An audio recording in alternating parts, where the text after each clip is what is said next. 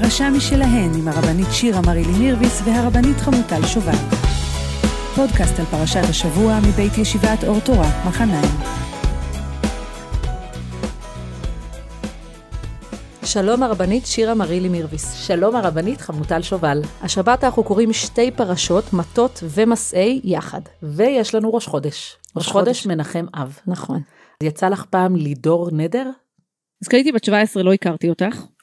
עוד לא. עוד לא, אבל מרד הנעורים שלי היה שהייתי טבעונית. במשך שלוש שנים שיגעתי את ההורים שלי, לא אכלתי שום דבר מתועש, ולא בשר, ולא חלב, ולא ביצים, ושום דבר שקונים אותו בסופר, ושיגעתי את הבית. ומזל שלא הכרנו, כי באמת לא היית שורדת איתי. יפה. אני אז- חובבת פחמימות ידועה ואוכל מתועש. כן. זהו, אז העניין הוא ש, שבאיזשהו שלב אמרתי, אוקיי, איך יורדים מהעץ? אני עשיתי הבטחה, היה פה הצהרה. הצהרה רצינית, ונשבר לי. איך אני אוהבת הצהרות של גיל אה, 16-17? בדיוק, ואז אמרתי, השירות הלאומי, הוא יציל אותי. אז בסמינרון של השירות לאומי הייתה תזונאית, ניגשתי אליה ואמרתי לה, נכון שאי אפשר להיות uh, טבעונים לאורך זמן? ציפיתי שהיא תגיד לי כן, היא דווקא אמרה לי לא זה בסדר, ושמה סיימתי את ההצהרות הפומפוזיות שלי, כשהגעתי לשירות לאומי זה נגמר, באמת, בדירת שירות להיות טבעונית זה נראה לי נכון זה ממש קשה? בלתי בבקשה, אפשרי. מישהו בצד שלי. תמיד צריך להשאיר דלת פתוחה, לא, לא. לידור נדר. ואנחנו פוגשים בפרשה הזאת אה, נדרים, ככה הפרשה פותחת, העניין הזה של לעמוד מאחורי מוצא פיך ושפתיך. אחרי זה אנחנו פוגשים את מלחמת מדיין, פרשיית בני גד וראובן, ואנחנו ממשיכים ישר לעוד פרשה. זאת אומרת, מוטות ומסעי, אנחנו קוראים אותם ביחד. ופרשת מסעי מדברת על ההמשך של המסע שלהם, על המשך המסעות, היחנו והייסעו, הסיכום יש כאן שלו, אה, תחושה של לקראת הסוף, ככה, נכון. כי ספר דברים הוא בעצם אה, הנאום, הנאום. הנאום, ויש פה תחושה שמסכמים את המדבר, מדברים כן. כבר על הכניסה לארץ, עוד פעם על הנחלות ועל ערי המקלט. ו- ויש מחשבה קדימה כבר, כבר מתכוננים לכניסה. לארץ ישראל. כן, כבר הם, חצי רגל כבר מרגישים, אני כאילו מרגישה על עם ישראל שהם כבר, כבר חצי שמה. לפחות בהתכווננות שלהם, הם כבר חצי בארץ ישראל. רואים את האופק. כן, אז באמת, אני רציתי שמישהו יעזור לי לרדת מהעץ של uh, הטבעונות, אבל אנחנו לא חיים בתודעה הזאת המקראית של נדרים, של הבטחות, זה מאוד מאוד חזק, יש מסכת כזאת. Uh, אנחנו חיים בתודעה המודרנית, קצת פחות לוקחים ברצינות את מוצא פינו, ואולי uh, זה מה שאנחנו צריכים להתכוונן, ככה בתחילת פרשת מטות, לשים לב למה שאנחנו אומרים. גם המדרש וגם אחר כך לאורך כל הדורות, בעצם חז"ל ניסו כל הזמן להגיד לנו, יש כוח מאוד מאוד גדול למילה. כשאתה מדבר, יש כוח למה שיוצא לך מהפה, וזה לא משנה אם אתה מדבר לבן אדם מסוים, או שאתה מדבר על בן אדם מסוים, או שאתה אפילו קובע שעה עם מישהו ומגיע שעתיים אחרי זה, יש כוח למילה שלך ואתה צריך לשים לב מה אתה אומר. אני חושבת שאולי במובן מסוים, האפשרות למחוק הודעות בוואטסאפ, היא הורסת את זה. כי פעם מה שהיינו כותבים, נגמר, נשלח לחלל. האוויר וכולם היו רואים, והיינו צריכים לעמוד מאחורי המילים שלנו. והיום, כשאנחנו מוחקים, אנחנו בעצם אומרים, רגע, שנייה, אני לא, לא בטוחה מה שאמרתי, אולי אני אשנה את זה, אולי פשוט אני אעלים את זה. את מכירה את זה שאת קוראת הודעה שנמחקה? כן. שני- ואז אחרי שאת קוראת אותה שנייה היא נמחקת? כן. זה קרה לי שבוע, שראיתי שמישהי מזמינה אותי לאיזושהי פגישה, ובעודי באה לענות לה, אני רואה שהיא מחקה. וואו. ואמרתי, "Hmm, שאני אראה לה שראיתי את ההודעה או לא, וכתבתי לה ישר, דווקא חמוד שהזמנת אותי, דווקא באתי לכתוב לך שאני יכולה. וואה. וככה שלחתי לה סמיילי צוחק, ואמרתי, וואו, איזה אמיצה אני, עפתי על עצמי. ולא הלכתי בסוף. אבל, אה, אבל זה היה כאילו רגע של, אה, רגע מביך כזה בין שנינו, שאני חושבת שהיא רצתה למחוק את ההודעה, ולא נתתי לה ל- לחזור בה מההזמנה. וואו. אבל אומר המדרש תנחומה בצורה מאוד מאוד יפה את הטיעון האהוב עליי, שתמיד תמיד אומרים לי אותו, באמת אני נושאת אותו בליבי אה, לאורך כל ימי חיי, אני חושבת, טענת המדרון החלקלק. אומר מדרש תנחומה, אתם צריכים להיות מאוד מאוד זהירים בנדרים, ואל תפרצו בהם. שימו לב, אם אתם נודרים נדר, אתם לא יכולים לקחת את זה חזרה, אתם לא יכולים לשבור את המילה שלכם, כי למשמעות יש כוח, למילה שלכם יש כוח, בגלל שכל מי שפורץ בנדרים, אחר כך הוא ימעל בשבועות, ומי שמועל בשבועות, אחר כך הוא כופר בקדוש ברוך הוא בעצמו, ואז לזה אין כבר מחילה. ואז לא ינקה השם את אשר יישא את שמו לשווא. זאת אומרת, יש פה איזושהי טענת מדרון חלקלק, אתה חושב שאתה רק מדבר ואתה תחזור בך במה שאתה אומר, אבל בעצם זה מוביל לאיזשהו מקום מאוד מאוד מסוכן. וגם הרמב"ן אומר, אתם חייבים לבדוק מה אתם אומרים, והוא אומר, עדיף שלא, עדיף שלא תדרו, יישמר בנדריך, אומר הרמב"ן, וזה מעניין, כי יש ויכוח גם בגמרא, האם עדיף לדור ולשלם, או לא לדור? והרמב"ן אומר לא. זאת אומרת, אם תדור, אתה יכול להיות שתגיע לידי חטא, כי תשכח ולא תשלם ולא תביא קורבן וכולי וכולי, אבל אם לא תדור, לא תגיע לידי שום דבר. הוא אומר, עדיף, בני אדם הם יצורים מורכבים, אנחנו שוכחים, אנחנו משנים את דעתנו, החיים זורמים לכל מיני מחוזות. הרמב"ן אומר, אל תבטיחו הבטחות שלא תעמדו בהן. עדיף לא, לא להבטיח. גם יכול להיות שזה לא חלילה מתוך משהו רע שאני רוצה לשבור את המילה שלי, אלא שפשוט הנסיבות השתנו. וכמו שאת אומרת, כבר לא מתאים לי להיות טבעונית, זה כבר לא רלוונטי בחיים שלי, זה היה רלוונטי שנה-שנתיים. ו- ו- וזהו, וכאילו הסיטואציה הזאת נגמרה, אבל ברגע שאתה נודר, אז זה, זה כאילו מכריח אותך להמשיך ולשאת את זה לנצח, לאורך זמן, ולכן זה כל כך חזק, וצריך להיזהר בזה. אני חושבת שאני חווה את זה הכי חזק בהורות. כי נכון, אם מישהו מוציא משפט בבית, אולי נלך לים, או אולי נלך ל... לא יודעת מה. אפילו לאיזה גן שעשועים יוצא דופן, אז אחר כך הילדים אומרים, אבל את הבטחת. אבל את אמרת לנו. את אמרת לנו, מה זאת אומרת? מוציאים את הבגדי ים ואת ה... את השמשיות. העניין הזה של לעמוד במילה אצל ילדים הוא כל כך חזק, שאני מוצאת עצמי לפעמים אומרת, לא אומרים כלום. עד שניכנס לאוטו ונניע. כי הילדים, גם, גם אלמנט האכזבה הוא מאוד חזק אצלם, וגם אלמנט ההבטחה. אז אצלנו זה הכי חזק מול הבכור. יש לי בן בכור מתוק במיוחד, בן 16, והוא כל הזמן אומר לאחים הקטנים שלו, אם רק הייתם יודעים איך אבא ואימא דיברו כשאני הייתי ילד קטן. כשאורי היה קטן, אני הבטחתי שבבית שלי לא יהיו כלי נשק.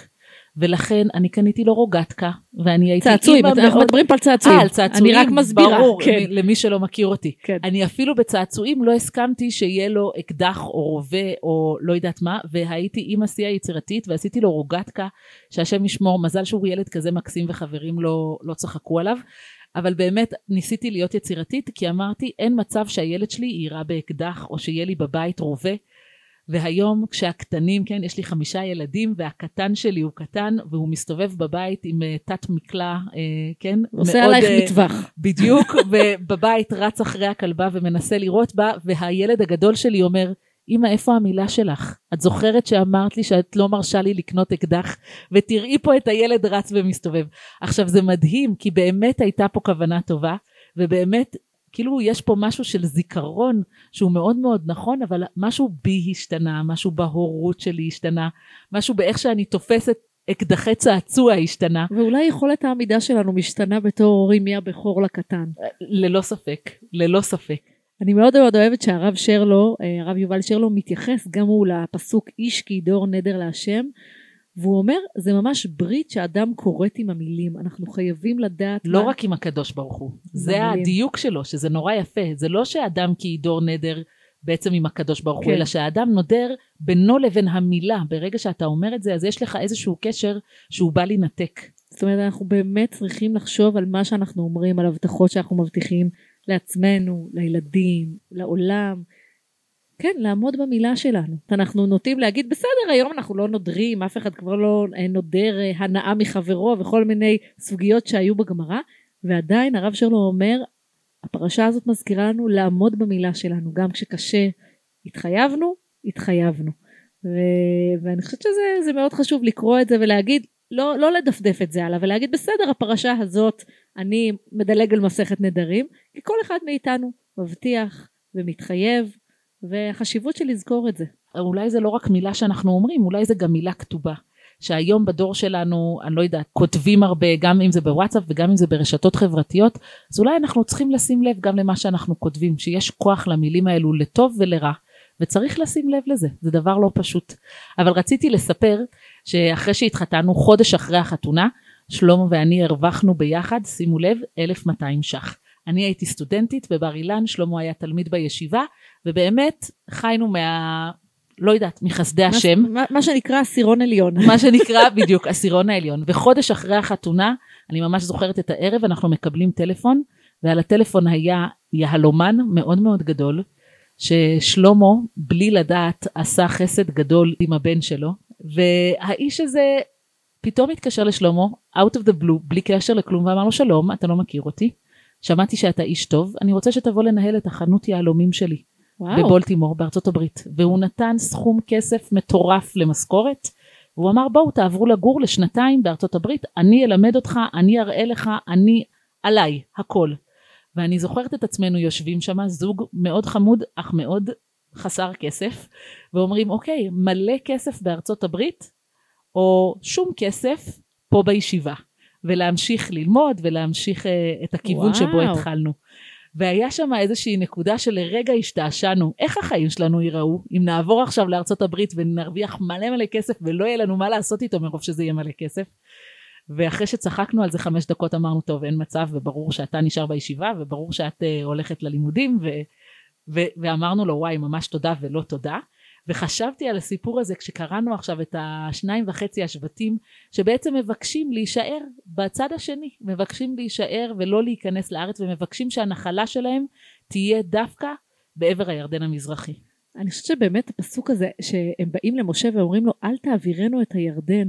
כאילו כמה משה סופג וסופג, ורגע לפני הכניסה, כשהם כבר ממש מקפלים כבר את האוהלים באופן מטאפורי, אומרים לו, לא, אנחנו רוצים להישאר בצד הזה של עבר הירדן, ומשה וכמה כועס. משה בעצמו רוצה לעבור את הירדן. זאת אומרת, משה היה ברמה כן. האישית שלו, חלום חייב להיכנס, יודע שהוא לא הולך לעבור את הירדן, והם באים ואומרים לו במין כאילו פריבילגיה כזאת קצת, אנחנו יכולים להיכנס, אנחנו מעדיפים אנחנו שלא. בוחרים שלו.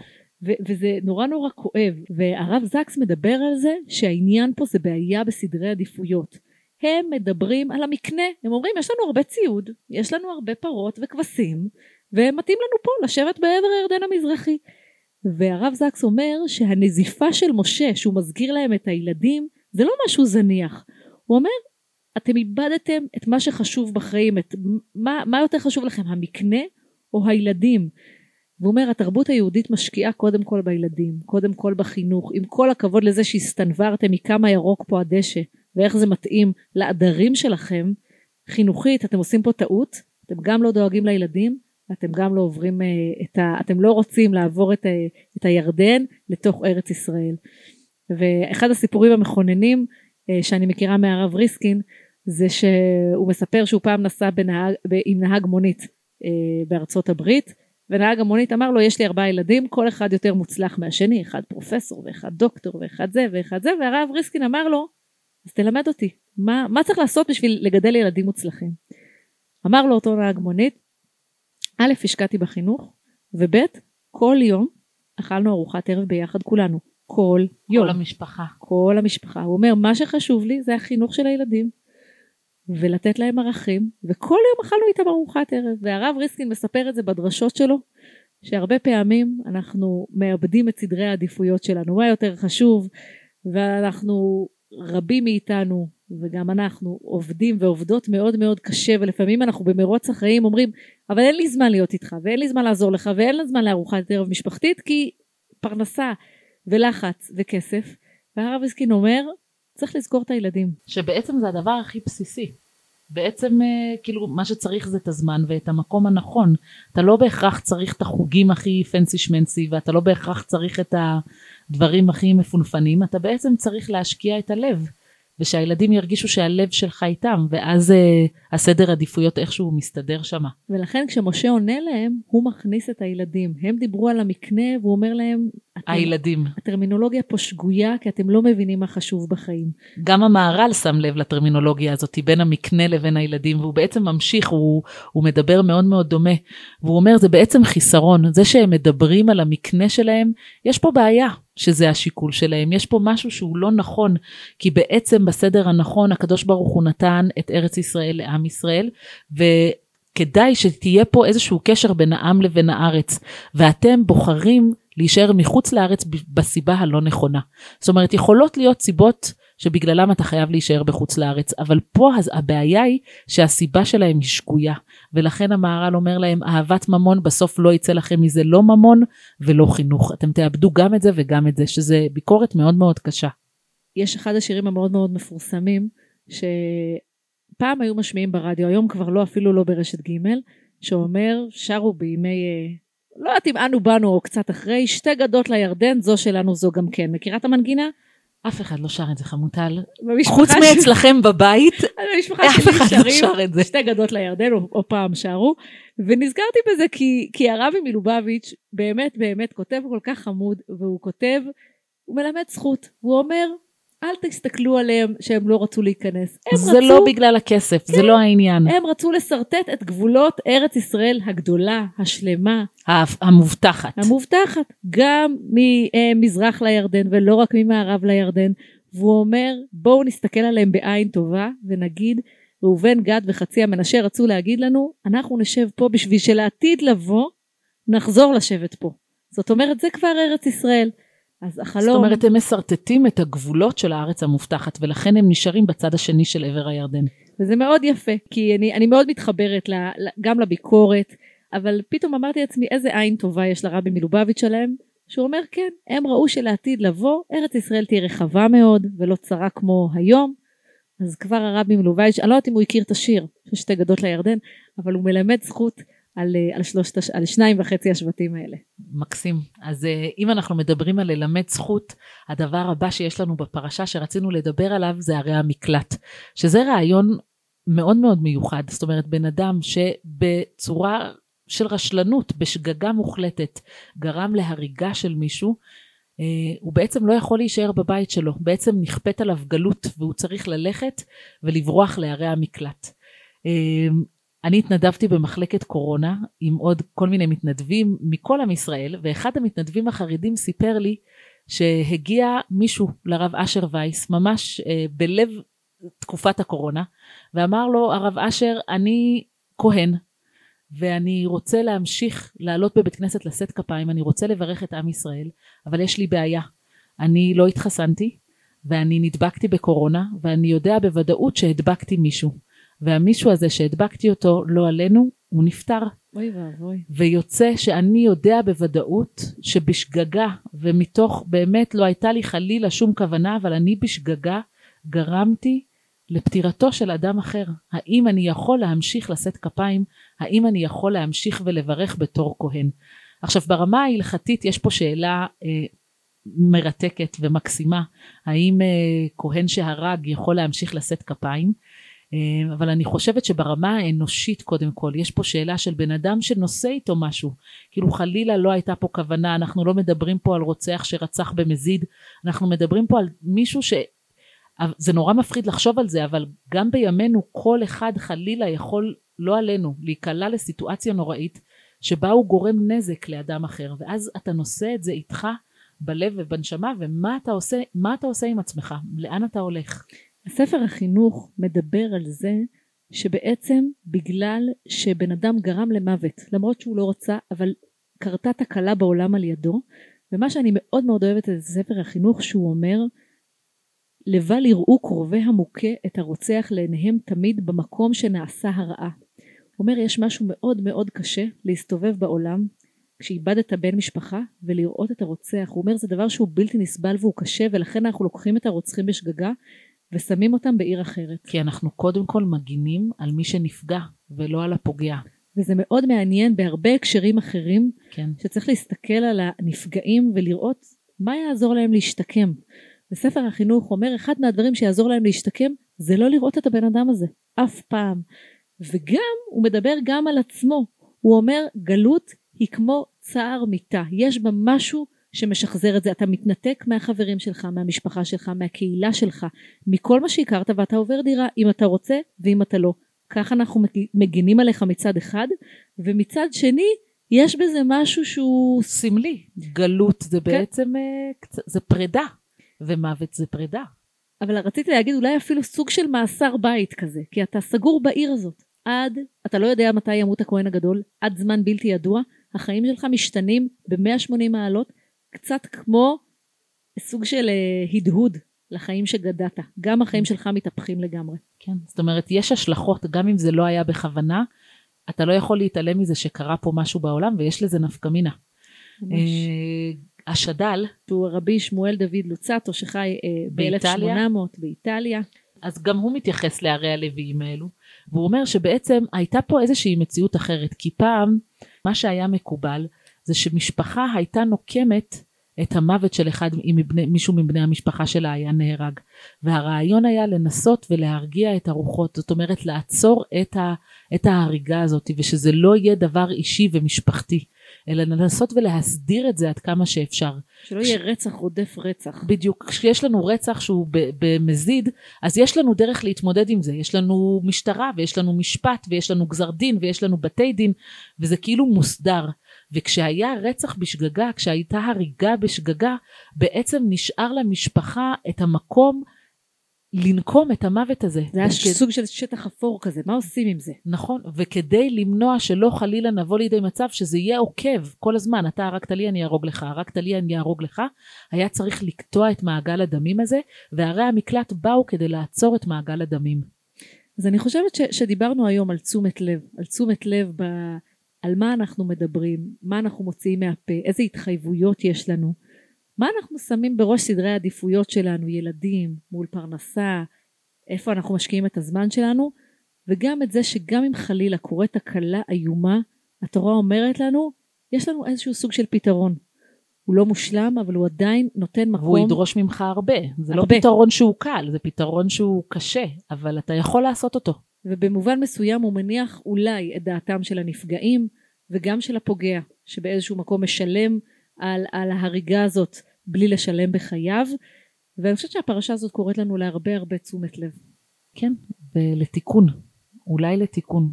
גם אם התיקון הוא לא שלם, גם אם אתה לא יכול להחזיר אחורה את מה שאמרת, את מה שכתבת, את, את הנזק שעשית חלילה, גם אם אתה לא יכול לתקן אותו באמת בצורה מלאה, אבל אתה יכול לנסות ולעשות משהו קודם כל בעצמך, ודבר שני במציאות ולמען הפוגע. שלא חזק, נזדקק. חזק חזק ונתחזק. חזק חזק ונתחזק, ובעזרת השם, הנאום הגדול, הנאום של משה. נתראה בחומש הבא. שבת שלום. שבת שלום.